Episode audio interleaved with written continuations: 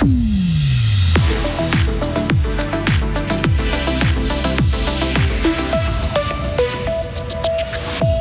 Demander aux citoyens de financer des panneaux solaires sur ces bâtiments, la ville de Fribourg a osé et c'est un grand succès.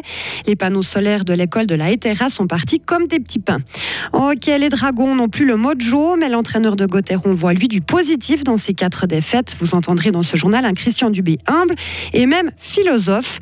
Enfin, son nom est Frédérico, mais ce n'est pas un nouvel étranger à Gauthieron. La tempête a déboulé avec ses rafales hier soir, mais les dégâts sont limités dans notre canton. On fait le bilan tout de suite et rassurez nous surtout, Mike, c'est bientôt fini cette météo qui bousille notre brushing. Surtout le vôtre, il est tellement mythique, oh, Isabelle. Non, non, le vent est sur le point de caler, baromètre et thermomètre en dents pour cette fin de semaine, vous l'entendrez.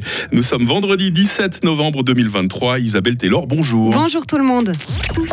La tempête Frédérico a fait euh, souffler des rafales dignes d'un ouragan. Hein. Sur le Sentis en Suisse orientale, le vent a été mesuré à 137 km/h cette nuit.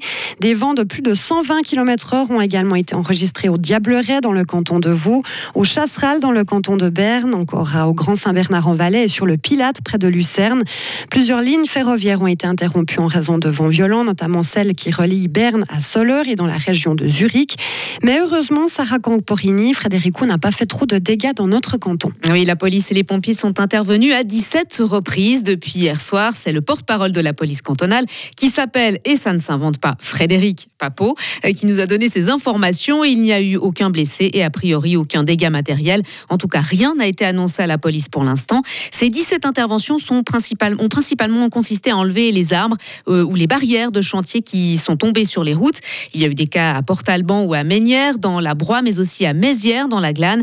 Mais actuellement, tous les axes sont dégagés et vous pouvez donc circuler tranquillement. Merci beaucoup, Sarah. La police fribourgeoise précise aussi que toutes les alertes ont été levées, que ce soit par rapport au vent ou par rapport aux intempéries. Une vingtaine de particuliers ont investi dans le premier projet de financement participatif de la ville de Fribourg. Ils ont donné au total 220 000 francs pour financer l'installation de panneaux solaires sur le toit de l'école primaire de la Hétéra au Schönberg à Fribourg. Cette somme a été réunie en moins de deux heures alors que la ville avait prévu 45 jours pour l'atteindre. À la base, la ville de Fribourg souhaitait financer de cette façon une vingtaine de projets dans le domaine de la transition énergétique pour un budget de 5 millions de francs. Mais ce premier succès pourrait changer la donne. Elias Moussa, conseiller communal de la ville de Fribourg. C'est clair, vu le succès rencontré, une analyse maintenant qu'on est en train de faire, c'est de voir si on peut éventuellement inclure d'autres projets qui n'étaient pas prévus peut-être initialement dans le portefeuille initial, pour voir dans quelle mesure peut-être on pourrait encore les ajouter en cours de route euh, dans la planification, voir dans quelle mesure il serait possible peut-être d'accélérer avec certains projets qui étaient peut-être prévus seulement dans trois ou quatre ans, de déjà les, les concrétiser plus vite. Mais ça, c'est encore euh, trop tôt aujourd'hui déjà d'affirmer euh, l'une ou l'autre voie, c'est en cours d'analyse. Le deuxième projet de financement participatif sera dévoilé dans quelques mois. Ce qui est sûr, c'est qu'il sera toujours dans le domaine du solaire. Environ 200 personnes ont manifesté hier, Isabelle, sur le campus universitaire à Lausanne contre la venue d'Emmanuel Macron. Il s'agissait pour la plupart d'étudiants et d'étudiantes qui ont scandé leur colère envers le soutien du président français à Israël dans le conflit au Proche-Orient. Le cortège a été neutralisé et bloqué pendant plus de deux heures par la police.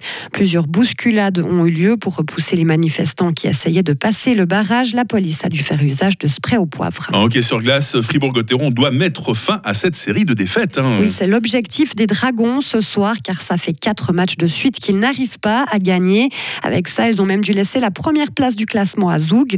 Alors ce soir, il faut profiter de marquer, car Gotteron accueille Ajoie et les Jurassiens sont tout à l'autre bout du classement.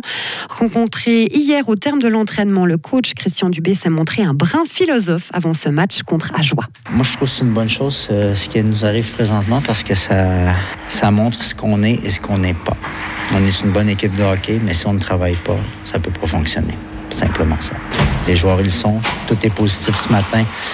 On ne mettra pas de côté tout ce qu'on a fait jusqu'à maintenant parce qu'on a fait beaucoup de bonnes choses, mais on doit se rendre compte qu'il y a des choses qui doivent changer puis on doit revenir à ce qu'on était.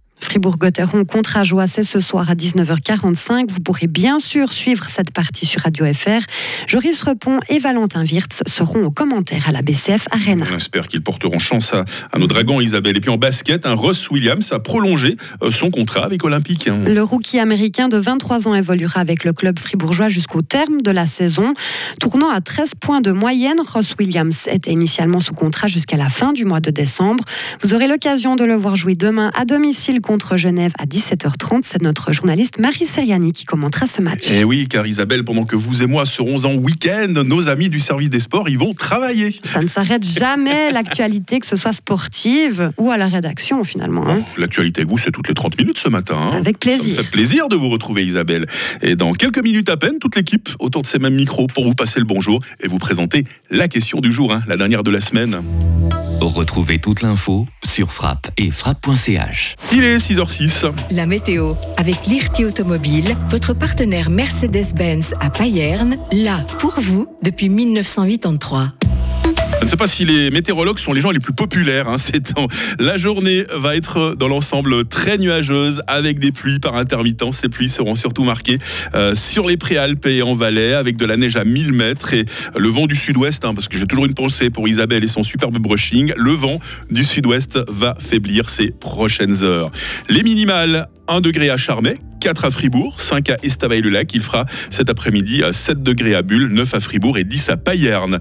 Demain samedi, nous allons, oh miracle, nous réveiller sous quelques rayons de soleil. Mais oui, puis le ciel va se couvrir par le nord-ouest, centre de risque de pluie toutefois. Température minimale 1 degré, maximale 8 degrés. Dimanche par contre s'annonce pluvieux par le nord avec 12 degrés. Pas de neige en dessous de 2000 mètres ce week-end. Et puis la tendance pour la semaine prochaine, ça va rester humide, en tout cas jusqu'à mardi et on verra même la neige redescendre à 900 mètres mardi. Je vous l'ai dit, hein, très agité toujours hein, cette euh, météo, faut bien suivre. Nous sommes vendredi 17 novembre, 321e jour, c'est la fête des Elisabeth aujourd'hui et il fera jour de 7h36 à 16h55.